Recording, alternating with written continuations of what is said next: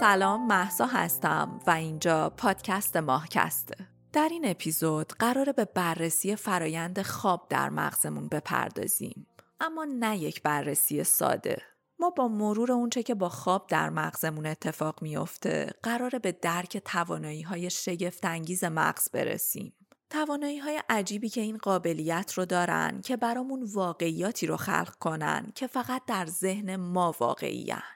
یا بهتره بگم قرار در این اپیزود توانایی های مغز رو در خلق واقعیاتی بررسی کنیم که واقعی نیستن.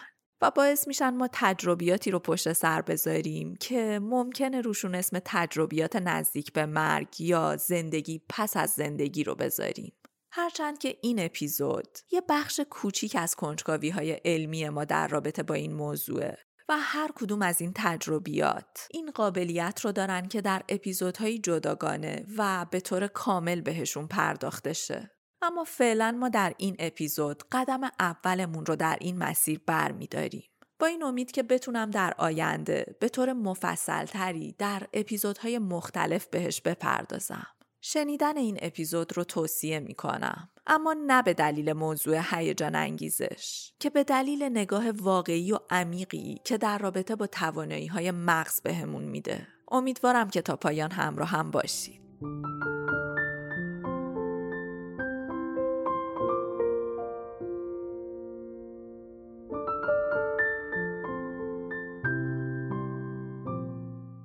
برای ماهایی که صبح تا عصر سر کاریم و بقیه روز رو هم توی ترافیک. خیلی سخته که بتونیم توی دوره های آموزشی حضوری شرکت کنیم. اما دوره های آنلاین ضبط شده رو می‌تونیم هر زمانی که دلمون خواست بارها و بارها ببینیم. جوری که دیگه درگیر زمان و مکان نباشیم و استرس نرسیدن به کلاس رو هم نداشته باشیم. هلو آکادمی وبسایت آموزشی گروه فناوری اطلاعات هلوئه که دوره های آموزشی کاربردی رو در حوزه های حسابداری، کسب و کار، digital marketing، نویسندگی و کلی موضوع دیگه آماده می‌کنه. و وجه تمایزش با بقیه دوره های آنلاین اینه که شما رو برای ورود به بازار کار آماده می‌کنه و بهتون گواهینامه معتبر هم میده. شما می‌تونید وارد وبسایت هولو آکادمی بشید، دوره ها رو ببینید و با بهترین رزومه وارد بازار کار بشید. لینک وبسایتشون رو در قسمت توضیحات پادکست می‌ذارم براتون.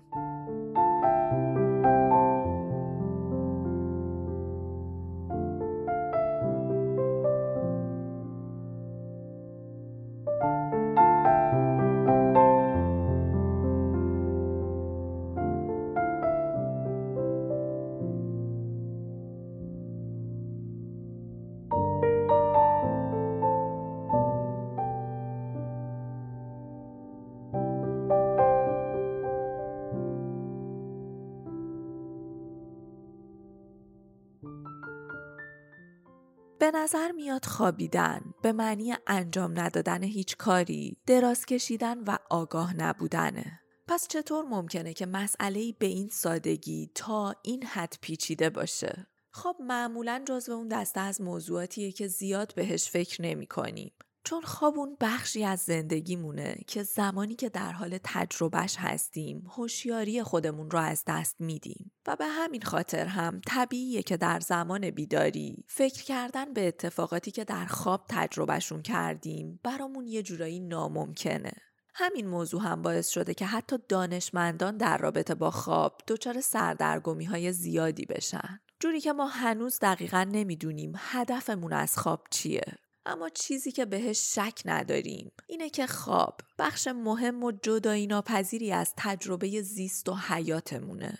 جوری که تقریبا هر نوعی از حیوانات حتی ساده ترین اونها مثل یک کرم تخت انگلی هم خواب رو تجربه می‌کنه. البته که استثناءاتی هم وجود داره و در بعضی از حیوانات مثل ستاره دریایی و اسفنج ها هیچ نشونی از خواب دیده نشده. اما نکته مهم اینجاست که توی این جانداران نشونه ای از داشتن مغز هم دیده نشده. ما داریم از داستانی به مراتب پیچیده تر حرف می‌زنیم. و به این موضوع شک نداریم که خواب یا حداقل دوره منظمی از بیتحرکی در طیف گسترده ای از گونه های کاملا متفاوت از جانداران وجود داره. ما با بررسی ریشه های تکاملی این ماجرا می‌فهمیم که خواب ریشه عمیقی رو در تاریخ تکامل موجودات زنده ایفا می‌کنه و همین ریشه های عمیق تکاملی برامون روشن می‌کنه که خواب در شکلگیری حیات چه نقش و اهمیت ویژه‌ای داشته. جوری که حتی پستانداران آبزی مثل سمورها و شیرهای دریایی مکانیسم بسیار ویژه‌ای رو برای تجربه خواب ایجاد کردن. خب قاعدتا اگر پستانداران آبزی تجربه خوابی شبیه به ما رو داشتن و در زمان خواب از نظر هوشیاری کاملا خاموش می شدن احتمالا چون در اون زمان نمی‌تونستن هوشیارانه شنا کنن خطرات زیادی مثل غرق شدن تهدیدشون می‌کرد. اما جالبه که فرگشت. مکانیسمی رو در چنین جاندارانی ایجاد کرده که طی اون فقط نیمی از مغز در زمانهای مختلف خواب رو تجربه می‌کنه و طی این شرایط که یک نیمه از مغز خوابه نیمه دیگه مغز هوشیارانه شرایط بیرونی رو کنترل می‌کنه. اما اونچه که اهمیت داره اینه که خواب اونقدر مهمه که حتی در چنین شرایطی که خطر غرق شدن یا مرگ وجود داره باز هم برای بقای یک جاندار لازم و ضروریه. نظریه های بسیار زیادی وجود دارن در رابطه با اینکه چرا ما به عنوان یک موجود زنده خواب رو تجربه می‌کنیم. نظریه های زیادی از ایده هیلینگ یا شفا پشتیبانی می‌کنن چون تحقیقات و مطالعات زیادی بهمون به نشون داده که فرایند ترمیم و بهبود در مرحله خواب موجودات زنده به طرز چشمگیری انجام میشه. ثابت شده که در موشهای محروم از خواب زخمها بسیار کنتر بهبود پیدا می‌کنن و معمولا هم عمر این موشها یعنی موشهایی که از خواب محروم شدن بسیار کوتاهتر از عمر موشهای معمولیه. در اپیزودهای قبل از فرایند تنظیم و حرس مغز براتون گفتم. اتفاقی که طی اون نورون ها یا پیوند های قوی تری رو با هم می‌سازن و شاخ و برگ های خودشون رو بیشتر به هم پیوند میدن. یا در مقابل این اتفاق نورون های بدون استفاده و ضعیف حذف و حرس میشن. نظریات جدی در این رابطه وجود داره که ما خواب رو تجربه می‌کنیم که این مرحله حرس راحت تر اتفاق بیفته این یعنی خواب قدرت سیگنال های اتصالات عصبی ضعیف ما رو کاهش میده تا فرایند حذف و حرس اونها سریعتر و راحتتر اتفاق بیفته. اما نظریه های عجیب تری هم وجود داره. مثلا اینکه خواب روشی برای محافظت از ما در برابر شکارچیانه. در واقع این نظریه نگاهی تکاملی به این ماجرا داره. چون در اون جنگل های اجدادی شکارچیانی که انسانها رو شکار می‌کردن شبها فعال بودن. و انسانها هم به دلیل کاهش دید در شب به شدت آسیب پذیر. انسانها برای زنده موندن و بقا نیازی به این نداشتن که 24 ساعت شبانه روز رو بیدار و هوشیار بمونن. واسه همین هم خوابیدن طولانی مدت در شب در زمانی که انسانها به شدت آسیب پذیرن باعث می شد اونها اساساً بی حرکت و ثابت و ساکن باقی بمونن. و علائم و نشونه هایی رو از خودشون بروز ندن که توجه شکارچیان رو به خودشون جلب کنن. نظریات بسیار زیادی وجود داره و هر کدوم از این نظریات هم به شدت قابل توجیه و دفاعن. به نظرم دلیلش اینه که خواب اونقدری برای حیات و زیست ما مهم و پرفایده است که ما نمی‌تونیم فقط از یک منظر بهش نگاه کنیم و بگیم علت وجودش اینه. اهمیت خواب اهمیت تکاملی خواب اونقدری برای ما بالاست که شاید هیچ وقت نتونیم به تمام این اهمیت پی ببریم.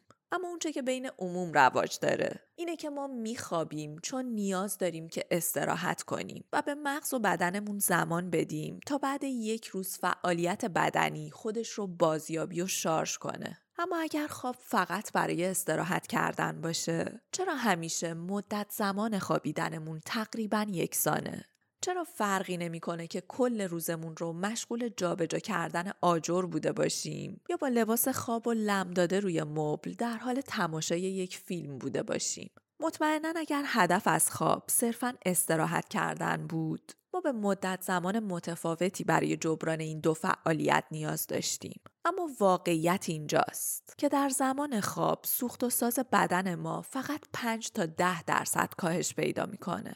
شبیه به اینکه ما در زمان رانندگی با سرعت 100 کیلومتر بر ساعت سرعت خودمون رو بیاریم روی 95 تفاوت اینه. خستگی می‌تونه روی الگوی خواب ما تاثیر بذاره اما قطعا نمی‌تونه الگوهای خواب ما رو تعیین کنه. و اصلا واسه همین هم هست که افراد وسط دوی ماراتون یهویی نمیخوابن. برای به چالش کشیدن هرچه بیشتر این فرض که هدف از خواب استراحت و حفظ انرژی بدنه. خوابیدن حیواناتی که به خواب زمستونی میرن رو در نظر بگیرید. یعنی حیواناتی که در حالت کاملا ناهوشیار قرار می‌گیرن. خواب زمستونی با خواب معمولی یکی نیست. توی این نوع خواب سوخت و ساز و دمای بدن افت بیشتری پیدا می‌کنه. مدت زمان بیشتری هم طول می‌کشه و به طرز عجیبی به حالت کما بسیار نزدیکه. اما حیواناتی که به خواب زمستونی میرن در فواصل منظمی وارد حالتی از خواب معمولی هم میشن. این یعنی در همون حالت خواب زمستونی انرژی مصرف می‌کنن تا خواب معمولی رو هم تجربه کنن. پس این باور می‌تونه باور کاملا غلطی باشه که هدف از خواب صرفا استراحت و تجدید قواست. و البته که این باور رو برامون تقویت می‌کنه که خواب چه تاثیر مهم و جدی رو در وجود حیات برامون ایفا می‌کنه.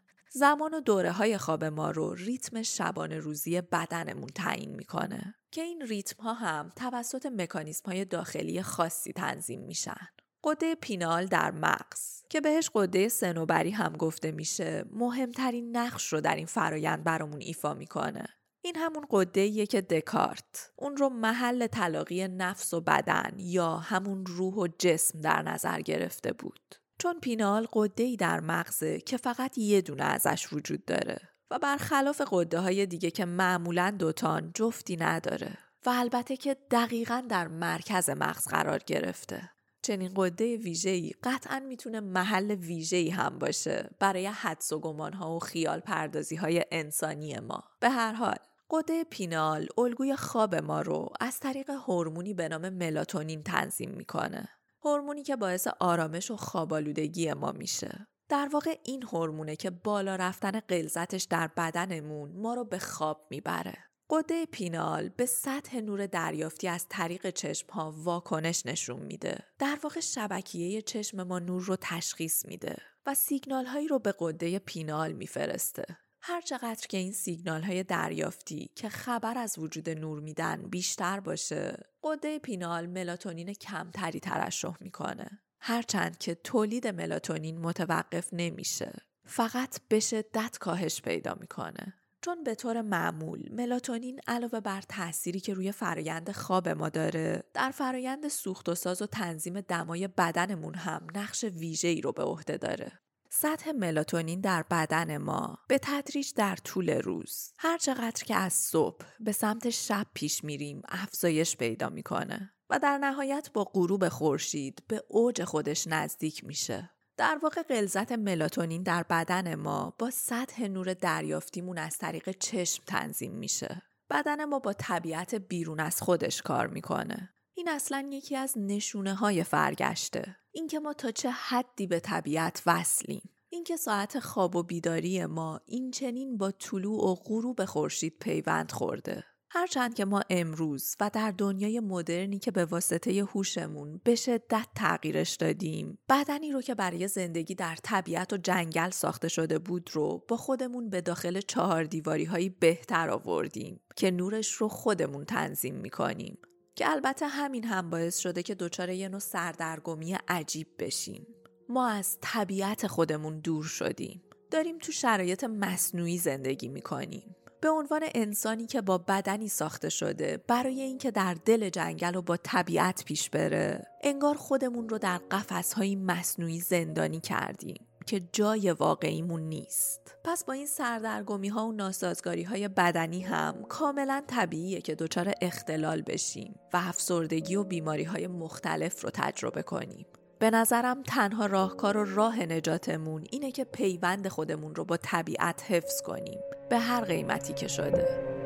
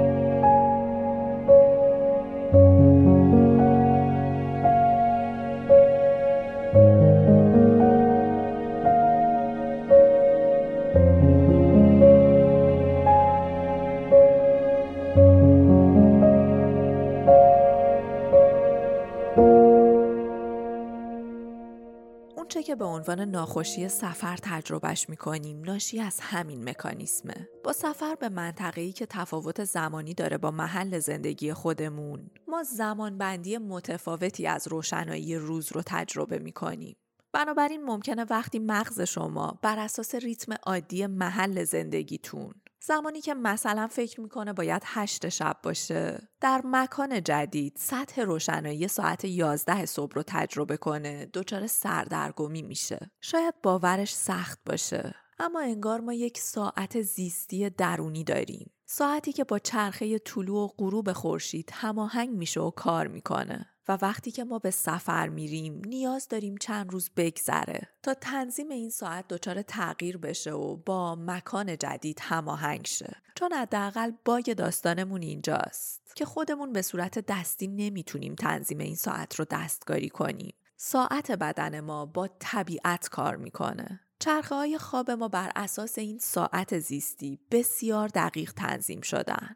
و خارج شدن سطح ملاتونین از حالت تعادل که به میزان نور دریافتی از طریق چشم هامون مرتبطه باعث میشه این تنظیم دقیق به هم بریزه و ما این به هم ریختگی رو به وضوح در احوالات خودمون احساس می‌کنیم. جبران کردن کسری خواب خیلی سختتر از چیزیه که فکرش رو کنیم. تعادل مغز و بدن ما به ریتم شبانه روزیمون گره خورده بنابراین خوابیدن در زمانی که از دید بدنمون زمان درست و مناسبی نیست کاری به شدت سخت و مشکله. که همونطور هم که گفتم معمولا بعد از چند روز و update شدن مغز با شرایط جدید کم کم دوباره اون تعادل بهمون برمیگرده. همونطور که گفتم امروز الگوهای خواب ما نسبت به اجدادمون با وجود نورهای مصنوعی به شدت دچار تغییر شده. تا جایی که حتی این الگوها می‌تونن بسته به فرهنگ آدمها با هم متفاوت باشن.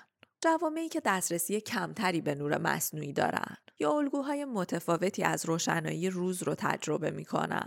مثل آدمهایی که در ارزهای جغرافیایی بالاتر زندگی می‌کنن الگوهای خواب متفاوتی رو هم تجربه می‌کنن. این آدم ها الگوهای خواب متفاوتی رو با ما دارن. چون ساعت زیستی اونها متناسب با شرایطی که درش زندگی می‌کنن تنظیم شده. نکته مهمی که وجود داره اینه که دمای مرکزی بدن ما طبق ریتم های منظمی دچار تغییر میشه. توی بازه هلوهوش 36 تا 37 درجه سانتیگراد. بازه ای که برای یک پستاندار تغییر بزرگی به حساب میاد. بعد از ظهرها ما بالاترین میزان دمای بدنمون رو تجربه می‌کنیم. و هر چقدر که به سمت عصر پیش میریم دمای بدنمون بیشتر کاهش پیدا می‌کنه. در حد وسط این مسیر یعنی جایی بین بالاترین و پایینترین درجه حرارت بدنمون زمانیه که ما به رخت خواب میریم. با این سیستم معمولا وقتی دمای مرکزی بدنمون در پایین ترین حد معمول خودش قرار داره زمانیه که ما در خواب هستیم. اصلا به دلیل همین پایین بودن دمای بدن هم هست که ما معمولا تمایل داریم زمانی که در خواب هستیم خودمون رو با پتو بپوشونیم. چون ما وقتی در خواب هستیم بیشتر احساس سرما می‌کنیم تا در زمان بیداری. یه توضیح خلاصه در رابطه با مراحل مختلف خواب داشته باشم براتون. هر چند تا جایی که یادمه قبلتر در ماهکست بهش پرداخته بودیم. اما به هر حال به طور خلاصه چهار مرحله برای خواب وجود داره. خواب همراه با حرکت سریع چشم که بهش رم گفته میشه. و خواب سه مرحله بدون حرکت سریع چشم که بهش میگیم نان رم و در نهایت خود نان رم رو به سه مرحله متمایز از هم تقسیم می‌کنیم. ما هر چقدر بیشتر در مراحل خواب پیش میریم و هر چقدر که خوابمون عمیقتر میشه هوشیاری کمتری رو تجربه می‌کنیم. مثلا در مرحله سوم خواب نانرم یا همون خواب عمیق فرد به محرک های خارجی مثلا به فریاد کسی که میگه بیدار شو خونه آتیش گرفته واکنش کمتری نشون میده. نسبت به مرحله اول خواب نانرم. اما نکته مهم اینجاست که مغز ما توی هیچ کدوم از مراحل خواب هرگز به طور کامل خاموش نمیشه. و یکی از مهمترین دلایلش هم اینه که مغز در حالت خواب فعالیت هایی بسیار مهم و حیاتی رو انجام میده. و البته که مهمترین دلیلش هم اینه که اگر مغز ما در حالت خواب به طور کامل خاموش می‌شد ما میمردیم.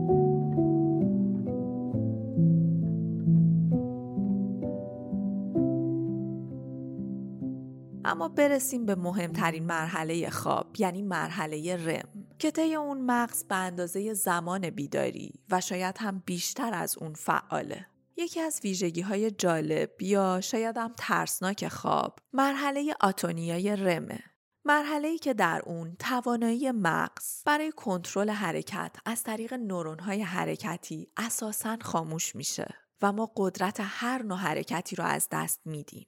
توی این مرحله اتفاقی که میفته به نوعی فلج شدن کامله.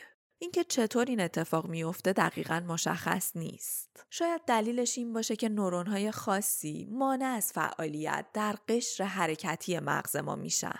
یا اینکه حساسیت نواحی کنترل حرکت در مغز ما کاهش پیدا می‌کنه و همین هم باعث میشه که حرکت کردن برامون بسیار سخت بشه.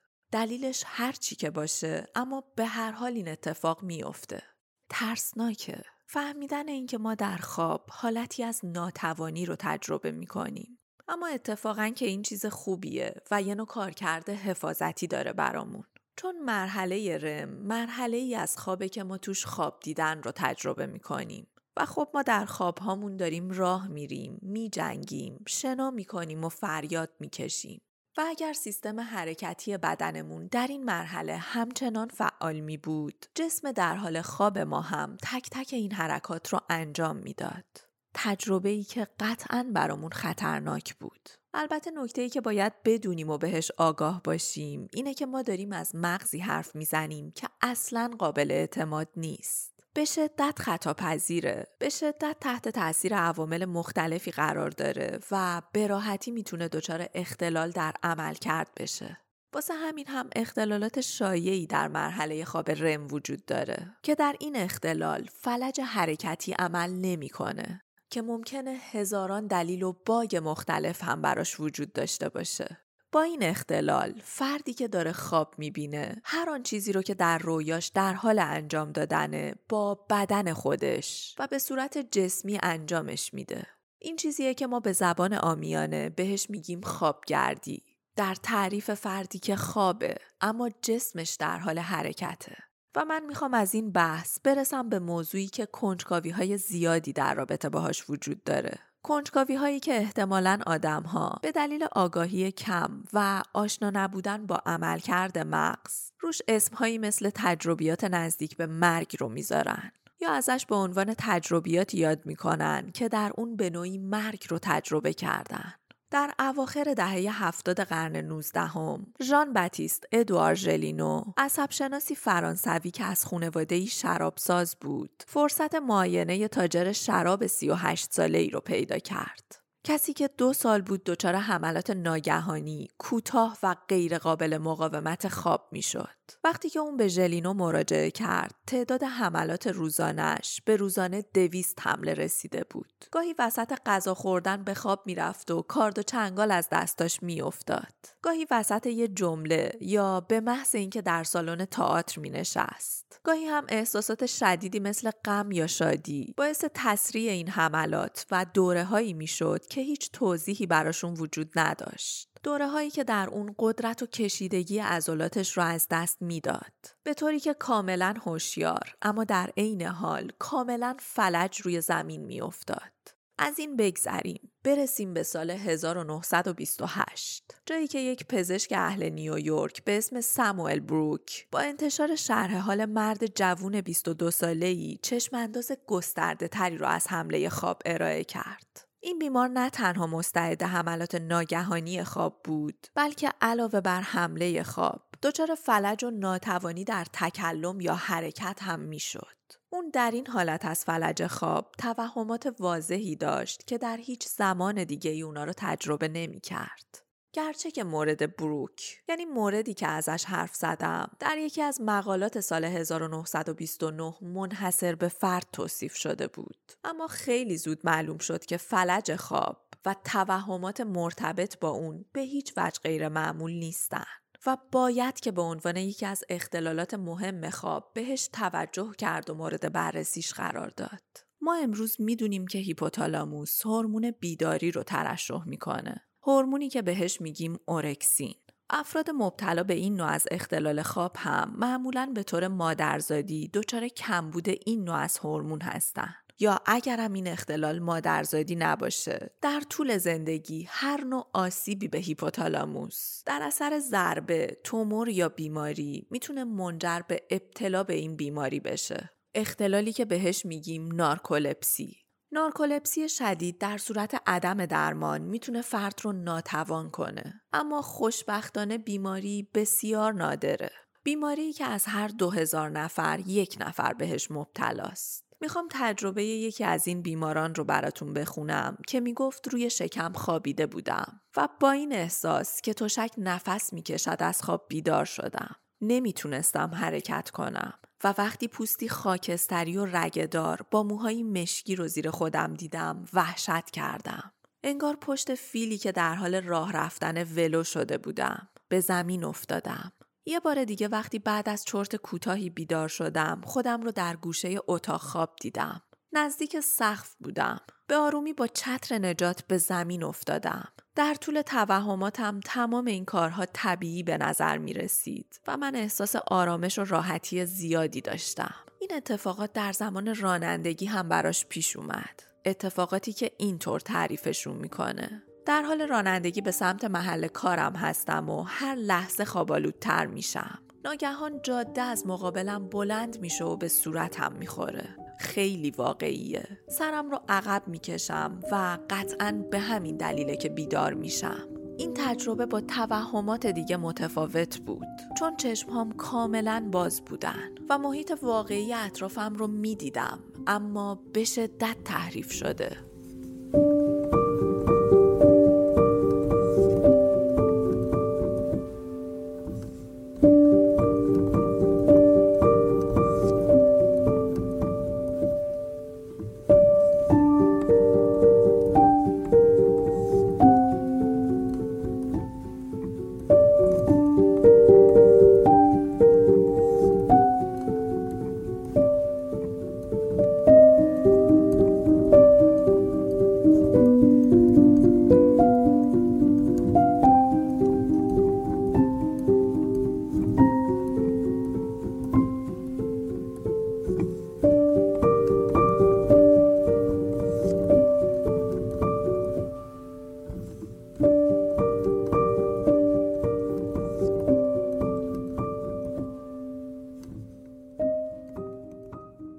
اینکه ما آدم های بظاهر معمولی معمولا چرخه های خواب و بیداری قدرتمندی رو داریم که در اون خواب عمدتا شبها اتفاق میافته. اما افراد مبتلا به نارکولپسی معمولا در طول روز ده ها ریز خواب رو تجربه می‌کنن. این یعنی دوره های کوتاه خوابی که حتی ممکنه فقط چند ثانیه طول بکشن. اما همین چند ثانیه های ناگهانی می‌تونه کیفیت خواب عمیق ما رو داشته باشه و واسه همین هم می‌تونه با رویاهایی شدیدن واضح، توهمات و یا ترکیبی تقریبا غیر قابل تشخیص از هر دوی اینها همراه باشه. اما این تجربه اتفاقیه که می‌تونه به دلایل مختلف در هر فرد عادی هم رخ بده. می‌خوام بازم تجربه ای رو از زبون آدمی که این ریزخواب ها رو تجربه می‌کرده براتون بخونم. که با جنس این تجربیات رویا دیدن در بیداری آشنا بشید تا ببینید که چه قدرت عجیبی رو در ساخت توهماتی دارن که چون ما فکر می‌کنیم که در اون لحظه بیداریم اسم خواب و رویا رو روشون نمی‌ذاریم و فکر می‌کنیم که واقعی استفانی دبلیو کسیه که اولین توهم حمله خوابش رو در پنج سالگی تجربه کرد. وقتی که از مهد کودک داشت به سمت خونه برمیگشت. اون اینطور تعریف می‌کنه که توهماتش معمولا در طول روز رخ میدن و اینطور از تجربیاتش میگه که من قدرت تشخیص این رو ندارم که الان ریزخوابی رو تجربه کردم یا نه. مگه اینکه در محیط اطرافم تغییری ناگهانی یا عجیب رو احساس کنم.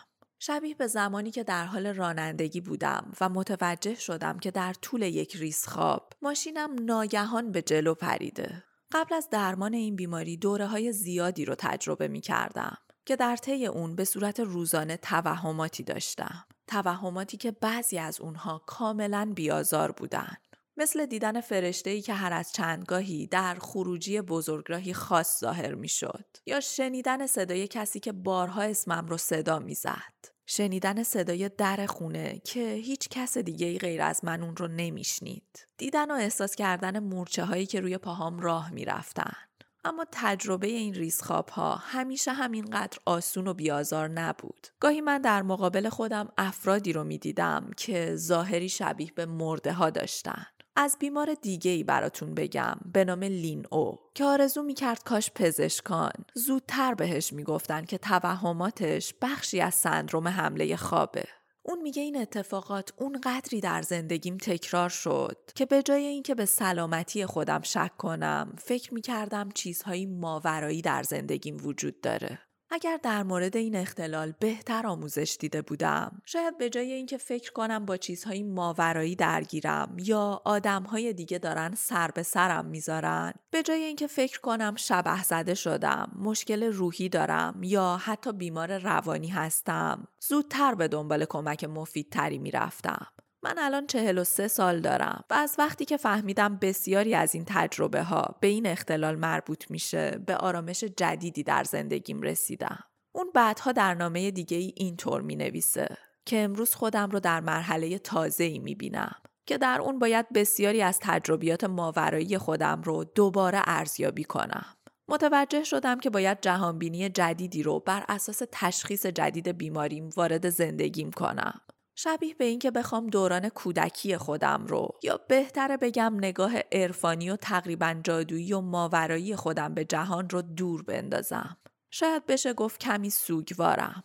اما برای درک بهتر این موضوع که ذهن ما چه قابلیت قدرتمند و شگفتانگیز و در عین حال ترسناکی رو در خلق واقعیت داره می‌خوام از این هم فراتر برم می‌خوام تجربه بیمار دیگه ای رو با هم بررسی و مرور کنیم تجربه ای که به همون نشون میده افراد مبتلا به نارکولپسی در کنار توهمات دیداری خودشون حتی توهمات شنیداری یا لمسی و احساسات پیچیده بدنی رو هم تجربه می‌کنن. کریستینا کی از تجربه عجیب خودش در این رابطه حرف می‌زنه. اون میگه تازه روی تخت دراز کشیده بودم و بعد از چند بار تغییر وضعیت در نهایت روی شکم خوابیدم. تقریبا بلا فاصله حس کردم که بدنم هر لحظه بیشتر در حال بیحس شدنه. سعی کردم خودم را از این وضعیت بیرون بکشم اما عمیقا فلج شده بودم. بعد انگار یه نفر روی پشتم نشست و فشارم می‌داد تا من بیشتر در تشکم فرو برم. وزن روی پشتم هر لحظه سنگین تر می شد و من توان حرکت نداشتم. بعد چیزی که روی پشتم بود بلند شد و کنارم دراز کشید. می‌تونستم اینو احساس کنم که کنارم دراز کشیده و نفس می‌کشه. خیلی ترسیده بودم و فکر می‌کردم که این نمی‌تونه چیزی جز واقعیت باشه. چون من در تمام اون مدت بیدار بودم. انگار یک قرن گذشت تا بالاخره تونستم سرم رو به سمتش بچرخونم. چشمم به مردی بیش از حد قد بلند با کت و شلواری مشکی افتاد. اون رنگ پریده و مریض احوال به نظر می رسید و نگاهی متعجب داشت. سعی کردم فریاد بزنم اما اصلا نمی‌تونستم لبهامو تکون بدم یا صدایی رو از خودم در بیارم. اون با چشمایی از حدق بیرون زده به من خیره شده بود و ناگهان با فریاد شروع به گفتن اعدادی تصادفی کرد. مثل پنج، یازده، هشت، یک، سه، دو، چهار، یک، نه. بعد به شکلی عصبی خندید. احساس کردم که می‌تونم دوباره حرکت کنم و وقتی به حالت عادی برگشتم تصویر مرد تار و تارتر شد. تا اینکه در نهایت رفت و من تونستم بلند شم. جیدی یکی دیگه از آدمهایی که چنین تجربیاتی رو پشت سر گذاشته. اون میگه گاهی چیزهایی مثل هزار پا یا کرم بسیار بزرگی رو می‌بینم که در سراسر سقف اتاقم میخزن. یک بار فکر کردم گربم که روی تاخچه اتاق بود قلتید و تبدیل به موش شد. اما بدترین توهم زمانی بود که احساس می کردم انکبوتی روی سینم حرکت می‌کنه. توی اون شرایط توانایی حرکت کردنم را از دست داده بودم. سعی می کردم جیغ بکشم چون به شدت از انکبوت ها وحشت دارم. این آدم تجربه خروج از بدن رو هم پشت سر گذاشته. تجربه ای که زیاد در رابطه باهاش شنیدیم، مخصوصا توی تجربیات نزدیک به مرگ که آدم ها معمولا ازش به عنوان تجربه خروج روح از بدن یاد می‌کنن. اون میگه احساس کردم بدنم از انتهای تخت شناور شد و تا سقف بالا رفت. بعد ناگهان و به سرعت در طبقه اول خانه و بعد به زیر زمین افتاد. می‌تونستم همه چیز رو در اتاقها ببینم. وقتی هم که از میان طبقات عبور می کردم اینطور نبود که تخریب بشن. من فقط از اونها عبور می کردم. تا حدود سال 1953 شناخت فیزیولوژیک چندانی از خواب وجود نداشت. در همین سال بود که یوجین آسرینسکی و ناتانیل کلیدمن در دانشگاه شیکاگو خواب رم رو کشف کردند. مرحله خاص از خواب که مشخصه اصلیش هم حرکات سریع چشم و تغییرات در نوار مغزیه. اونا همچنین متوجه این موضوع شدن که آزمایش شوندگان در صورت بیدار شدن در طول خواب رم همیشه اینو گزارش میدن که در حال رویا دیدن بودن.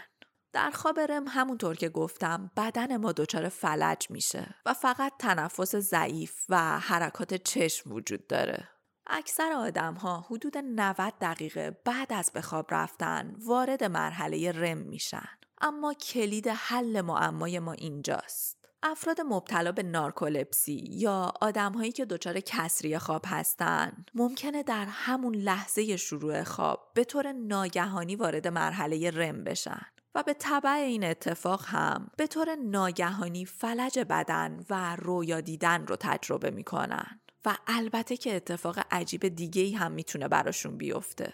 و اون اینه که در زمان اشتباهی بیدار بشن. طوری که دیدن تصاویر رویاگونه و از دست دادن کنترل ازولانی که مشخصه خواب رم هست رو در زمان بیداری تجربه کنن. توی این حالت اگرچه که شخص کاملا بیداره اما ممکنه مورد حمله توهمات رویاگونه یا کابوسوار قرار بگیره. که به دلیل اینکه توی همون لحظات فلج ازولانی و ناتوانی در حرکت و صحبت رو هم از دست میده این تجربه براش چندین برابر ترسناک میشه.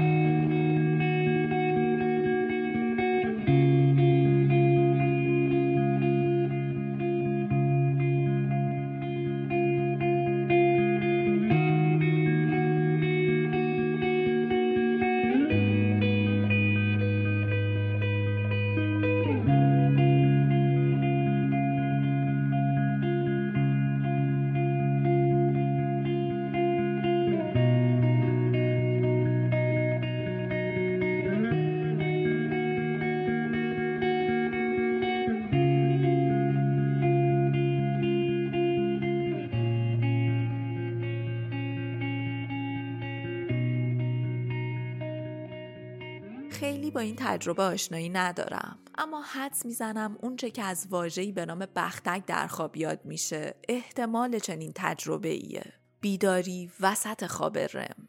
تا اینجا ما این تجربیات رو به بیماران درگیر با نارکولپسی نسبت دادیم. اما نکته جالب و مهم و در واقع اهمیت این اپیزود در اینه که لازم نیست که حتما شما به نارکولپسی مبتلا باشید تا با چنین تجربیاتی مواجه شید. جی ای چینی و همکارانش طی تحقیقاتی نشون دادن که بین یک سوم تا نیمی از کل جمعیت آدم ها دست کم گهگاهی این اتفاقات رو تجربه می‌کنن. اتفاقاتی که حتی تجربه یک موردش هم می‌تونه تبدیل به یک تجربه فراموش نشدنی و تاثیرگذار در زندگی آدم ها بشه. چیزی که در این حالت برای ما اتفاق میافته عین این عبارته. که ما در بیداری و هوشیاری خودمون رویا یا کابوس دیدن رو تجربه می‌کنیم. نوع خفیف این ماجرا خیلی شایعه که بهش توهمات پیشا خواب یا پیشا بیداری میگن. قطعا هم همه ماها تجربهش کردیم. اما نکته مهم اینجاست که وقتی که این اتفاق همراه میشه با فلج خواب که محصول مرحله رمه ما داریم این اتفاق بالقوه ترسناک رو به طرز چشمگیری واضح تر، دقیق تر، چند وچی تر و البته ترسناکتر تجربه می‌کنیم. توهماتی که علاوه بر توهمات دیداری می‌تونن درونی، شنیداری و یا لمسی باشن. همراه با احساس خفگی یا فشار روی قفسه سینه حس حضور موجودی خبیس و احساس کلی درموندگی مطلق و ترسی خفتبار تمام آن چیزی رو که ما به عنوان تجربه کابوس دیدن می‌شناسیم رو می‌تونیم در بیداری خودمون تجربه کنیم. کلمه مر یا در اصطلاح نایتمر که در واقع همون کابوسه در اصل به زنی اهریمنی اشاره می‌کنه که فردی که در خواب بود رو با دراز کشیدن روی سینش خفه می‌کرد. ارنست جونز کسی بود که در نوشته های خودش با عنوان درباره کابوس تاکید می‌کنه که کابوس ما به دلیل حس تغییر ناپذیر حضوری ترسناک که گاهی سوار بر سینه شخصه تجربه تنفس دشوار و القای حس فلج شدن کامل اساساً با رویاهای معمولی متفاوته. درسته که ما امروز روی تمام خوابهای بدمون اسم کابوس رو گذاشتیم. اما در واقع کابوس واقعی یا نایتمر تجربه ای کاملا متفاوت با رویاهای بد معمولیه. کابوس چیزیه که برخلاف رویاها در زمان بیداری ما اتفاق میافته. اما نوعی از بیداری که ناقص و گسسته است. همه این شرایط بد و سخت رو همراه کنید. با تنفس بسیار ضعیف و سخت و ضربان قلب تند و نامنظم که می‌تونه با هیجان بسیار شدیدی همراه باشه. که همشون هم محصول خروجی تجربه مرحله رم خوابن. و بعد به این فکر کنید که کابوس می‌تونه چه تجربه عجیبی رو برای یک انسان بسازه. ما می‌دونیم که در باورهای عامه هر فرهنگی شخصیتهایی فراتبیعی وجود دارن. در رابطه با کابوس ها بعضی از فرهنگ ها اهریمن های نر و ماده رو توضیح میدن. اهریمن هایی که فردی رو که در خوابه مورد تجاوز جنسی قرار میدن. یا بختکی که قربانیانش رو فلج می‌کنه و نفس اونها رو میمکه. به نظر می‌رسه که آدم ها در هر فرهنگ متفاوتی توضیح خاصی برای این اتفاقات دارن. واسه همین هم هست که احتمالا یک مسیحی با تجربه ای که روش اسم تجربه نزدیک به مرگ رو می‌ذاره با مسیح یا مریم ملاقات می‌کنه و احتمالا که پیامبری رو از دین اسلام نمی‌بینه. یک بودایی احتمالا با بودا ملاقات می‌کنه یا به نیروانا می‌رسه. اما هیچ وقت پیش نمیاد که یک بودایی مسیح رو ببینه چون با دانسته های مغز خودش این توهمات رو می‌سازه. تجربه های توهم آمیز به هر دلیلی که رخ میدن. دنیایی از داستان ها و موجودات خیالی مکان های خیالی مثل بهشت جهنم و سرزمین پریان رو خلق می‌کنن. فکر می‌کنم برای بار چندمه که در ماه کست این مثال رو می‌زنم. اینکه آدم ها روزی دلیل ایجاد رد و برق رو نمی‌دونستن. پس زمانی که سائقه رو توی آسمون می‌دیدن اونو به خشم خدایان نسبت می‌دادن. این عادت مغز ماست. این نحوه عملکرد مغز ما برای بقا و ادامه حیات خودشه. مغز ما با این اصل کار می‌کنه که به هر قیمتی ژنتیک خودت رو زنده نگهدار و تولید مثل کن. برای رسیدن به این دو هدف مغز ما نیاز داره از اتفاقات و اطلاعات گذشته نتیجه گیری کنه تا بتونه لحظه بعد یا آینده رو پیش بینی کنه. برای دلیل ساختن، برای توجیه کردن و برای یاد گرفتن. انسان داستان سرایی می‌کنه. اجداد ما برای بقا و زنده موندن نیاز داشتن شبها دور آتیش بشینن و به این فکر کنن که چطور باید با طوفان و سیل و حیوانات وحشی شیطانی مقابله کنن. چیزهایی که به هیچ وجه دلیل وجودشون رو درک نمی‌کردن. واسه همین هم سعی می‌کردن برای این مسائل دلیل پیدا کنن تا در قدم بعد بتونن این مشکلات رو حل کنن. پس پناه بردن به خدایان و اسطوره ها و فرار کردن از شیاطین و نیروهای بد.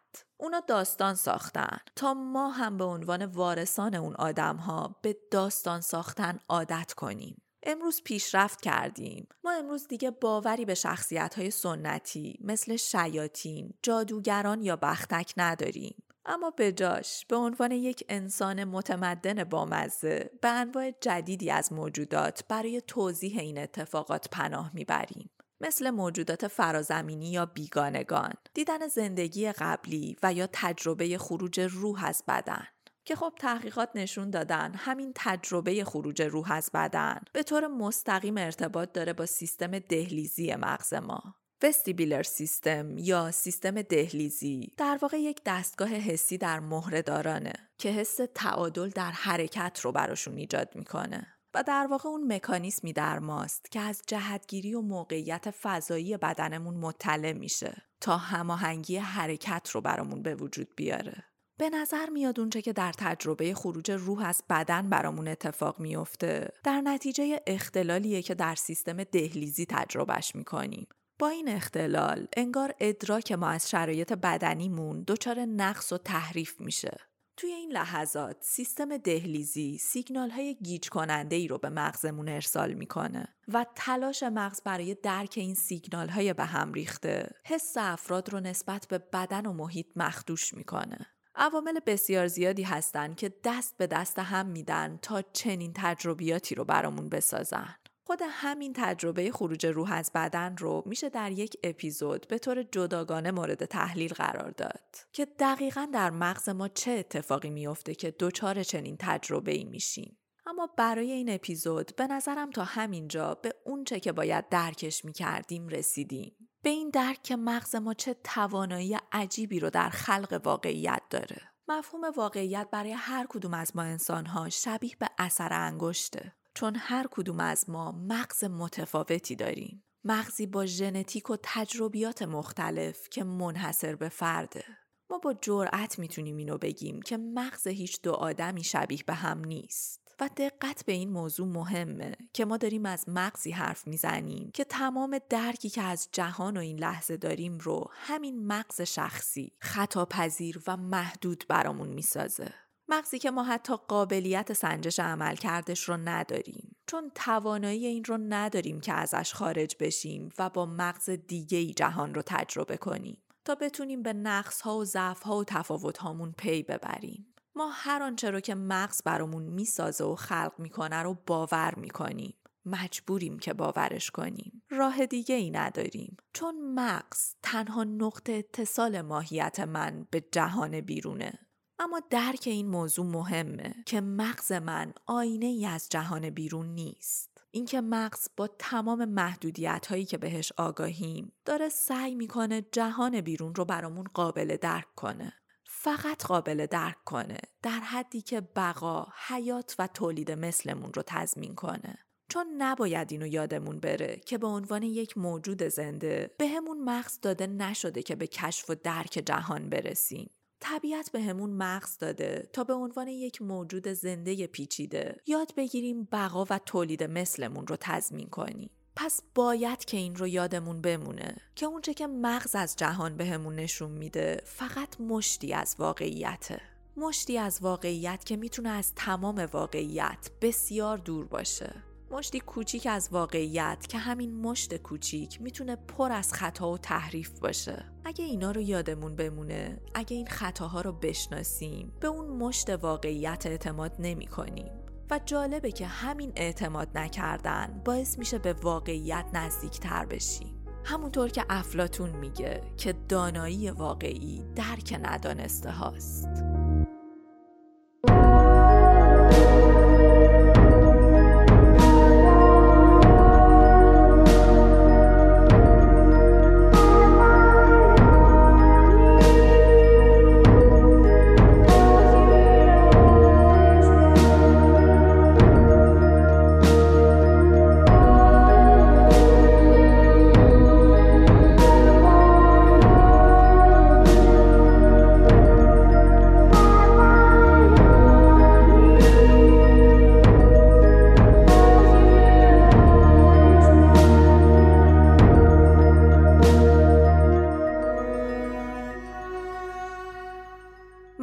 تا پایان همراه بودید. منابع این اپیزود کتاب مغز سبک مغز از دین برنت و کتاب توهمات از الیور ساکس بود که جفت این کتاب ها رو هم نشر سایلاو منتشر کرده. به مقالاتی هم که در این اپیزود به عنوان منبع ازشون استفاده شد می‌تونید در قسمت توضیحات پادکست دسترسی داشته باشید. می‌دونید که گوش دادن به ماهکست همیشه رایگان بوده و هست و هدف من از تولید این پادکست نشر آگاهیه. چیزی که فکر می‌کنم این روزها بیشتر از هر چیز دیگه ای بهش نیاز داریم. اما شما همراهان ماهکست اگر دوست دارید در این راه حامی و همراه من باشید می‌تونید از طریق لینک حامی باش و PayPal این کار رو انجام بدید. راه ارتباط با من page اینستاگرام و ایمیل ماهکسته که لینکشون رو در قسمت توضیحات پادکست پیدا می‌کنید. یه بار دیگه یادآوری می‌کنم که با مراجعه به وبسایت گروه فناوری اطلاعات هلو می‌تونید در دوره های آموزشی کاربردی در حوزه های مختلف مثل حسابداری، کسب و کار، digital marketing، نویسندگی و کلی موضوع دیگه شرکت کنید. دوره هایی که نیازی نیست براشون دغدغه وقت و زمان رو داشته باشیم. دوره هایی که تمایزشون با دوره های دیگه اینه که شما رو برای ورود به بازار کار آماده می‌کنن و البته که بهتون گواهی نامه های معتبر میدن. وبسایتشون رو در قسمت توضیحات پادکست می‌ذارم براتون. برای بررسی جزئیات بیشتر این دوره ها می‌تونید به وبسایتشون یه سری بزنید. ممنون که تا پایان همراه بودید. خوب باشید و تا به زودی بدرود.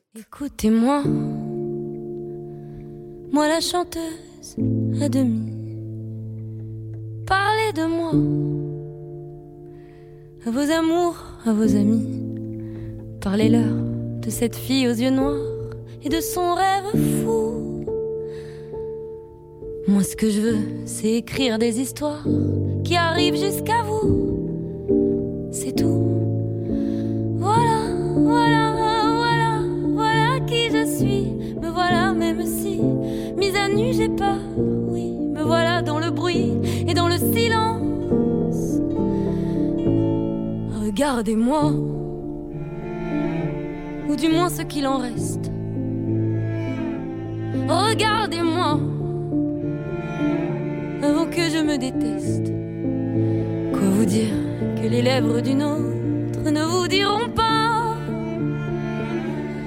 C'est peu de choses, mais moi, tout ce que j'ai, je le dépose là. Voilà. Voilà,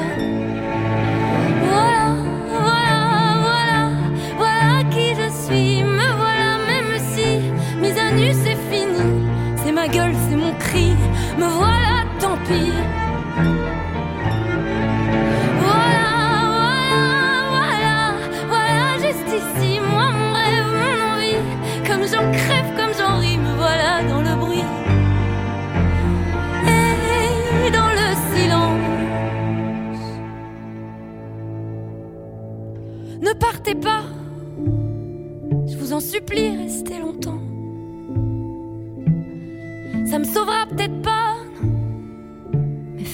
je sais pas comment.